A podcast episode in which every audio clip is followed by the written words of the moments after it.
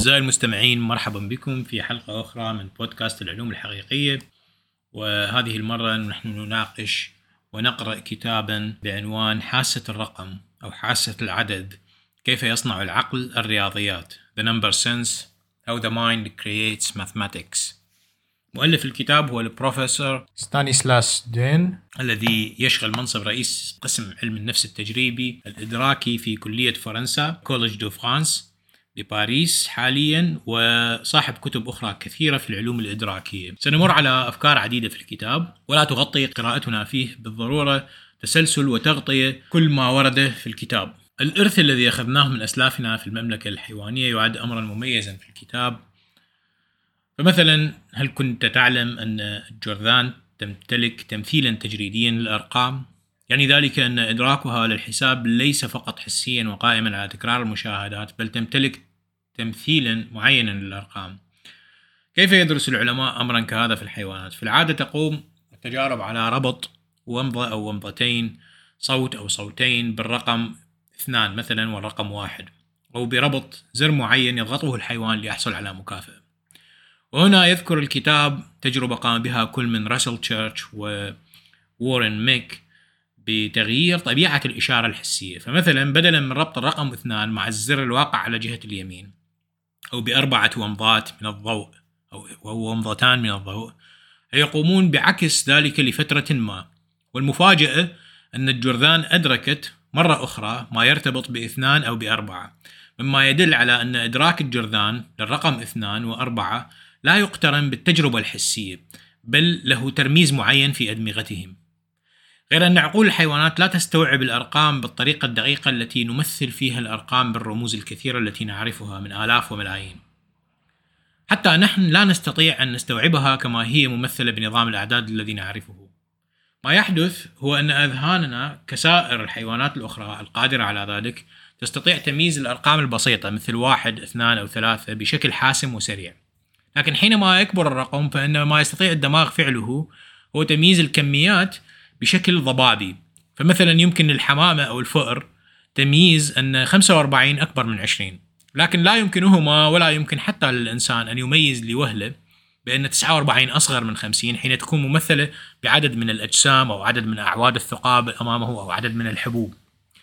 لكن نتساءل لماذا تمتلك الحيوانات مهارات الحساب تلك؟ السبب كما يشرح الكتاب أن هذه هي ميزة للبقاء. الكلب الجائع القادر على تمييز أن الطبق الكامل أكبر من نصف الطبق سيستطيع الحصول على كمية أكبر من الغذاء كمية أكبر من الطاقة.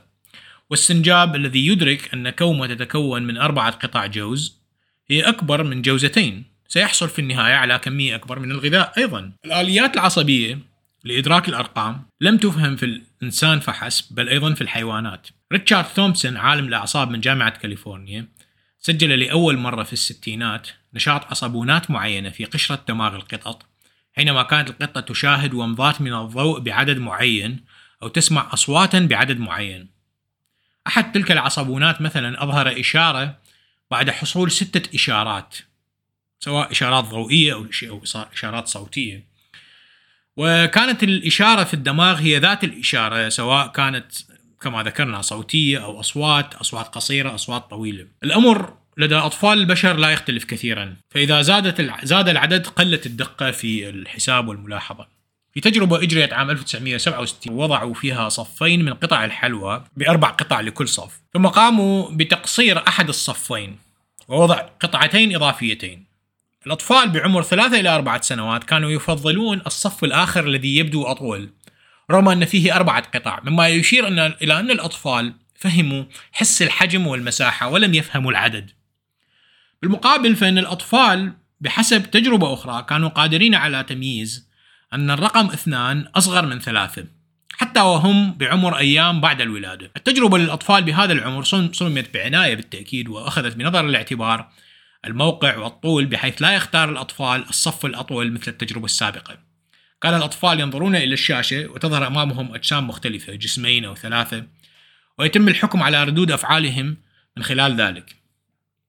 في تجربة أخرى كان يتم عرض دبين وإخفائهما لوحظ أن الأطفال الرضع يطيلون النظر ويدهشون حين ظهور حالة مستحيلة أي أنهم يدركون عدم إمكانية حدوث ذلك ك- كأنهم يستنكرون ذلك في أذهانهم. مثلا واحد زائد واحد يساوي واحد.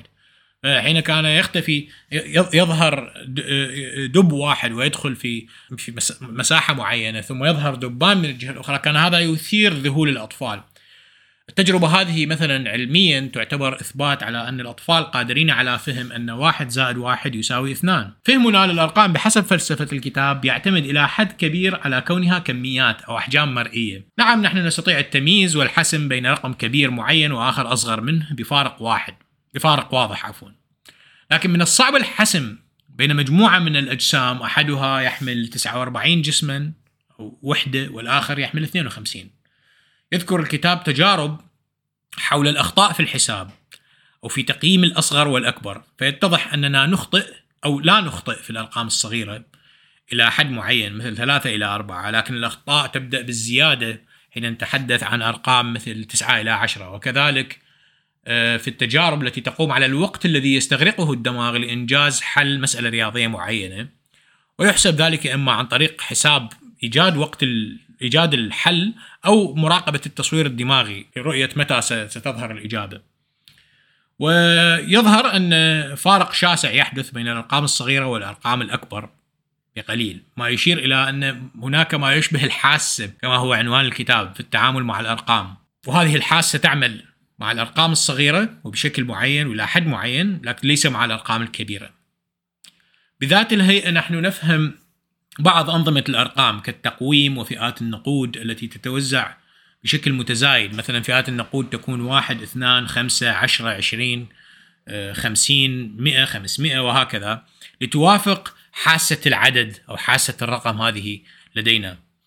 آه، يذكر الكتاب طبعا مقارنة بين وحدات القياس المترية ووحدات القياس ال- الأخرى المستخدمة في آه، بريطانيا والولايات المتحدة سابقا.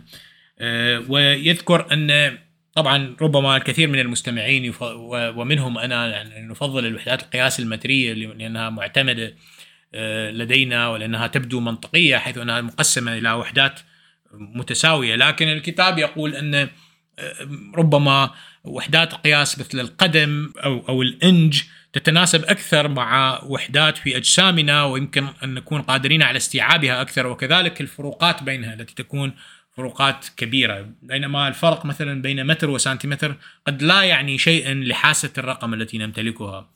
طبعا مؤلف الكتاب فرنسي وهو بالتأكيد يستخدم وحدات قياس مترية وهو لا يقتصر على ذكر رأيه في هذا الأمر لكن ذكر الرأي العلمي. تفاعل الأرقام لدينا مع اللغة أيضا يعكس أيضا الأرقام التي نفهمها بشكل فطري أو كحاسة للعدد. حيث نرى مثلا في اللغة العربية وهذا يعني أذكره أنا وليس في الكتاب أن لدينا تمثيل قواعدي للمثنى وللمفرد من جهة وللجمع من جهة أخرى في اللغة العربية. لكن الكتاب أيضا يذكر في اللغات الهندو اوروبيه مثلا هناك كلمات لثنائي وثلاثي بالضد من كلمات حول الجمع بشكل عام. ويذكر الكتاب أن كلمة ثلاثة مثلا قد تكون في اللغات الأوروبية في اللغة الأوروبية ال- ال- الهندو اوروبيه الأولية يعني اللغة التي تسبق جميع هذه اللغات واللغة الأم لها يذكر أن ثلاثة ربما لم يكن رقما بل كان كلمة بمعنى الجمع أو الكثرة ليس إلا ومن ترسبات ذلك بقاء كلمات مثل تغي باللغة الفرنسية وتعني اليوم جدا ويذكر أيضا أمثلة أخرى من من لغات أوروبية أخرى تحمل معاني مشابهة وتدل على أن ربما ثلاثة كانت يوما ما كثرة تعني الكثرة أو الجمع يعني هناك واحد اثنان كثير وليس وليس هناك نظام للاعداد. وأيضا نضيف إلى ذلك وهو لم يرد في الكتاب أن هناك بعض اللغات بعض اللغات الأقوام التي لا تمتلك حساب أيضا لديهم واحد واثنان ثم لديهم كثرة يعني آه، كلمة أخرى تشير لما هو كثير. الأرقام بالشكل الذي نعرفه اليوم تعد ما بشكل ما مفهوم لغوي ربما. طول الكلمة مثلا له دور في طبيعة الحساب حتى. ومن القضايا المثيرة للاهتمام في الكتاب هي طول لفظ كلمات الأرقام وثمن ذلك على الحساب بلغة معينة حيث يصبح الحساب أصعب لأن خزن تلك الأرقام في الذاكرة قصيرة الأمد يصبح أصعب لأن طول الكلمة يصبح أكبر. يذكر الكتاب تجارب تقارن بين سرعة ودقة الحساب لدى متكلمي الصينية بالضد من متكلمي الويلزية حيث تكون الأرقام طويلة جدا. أو الإنجليزية حيث تقع الإنجليزية بين الاثنين هذا يلخص بما يعرف بمدى الذاكرة أو memory span والذي يلعب دورا في آه، قدرة الحساب الفوري أيضا التي يناقشها الكتاب أيضا ويناقش آه، آلياتها العصبية.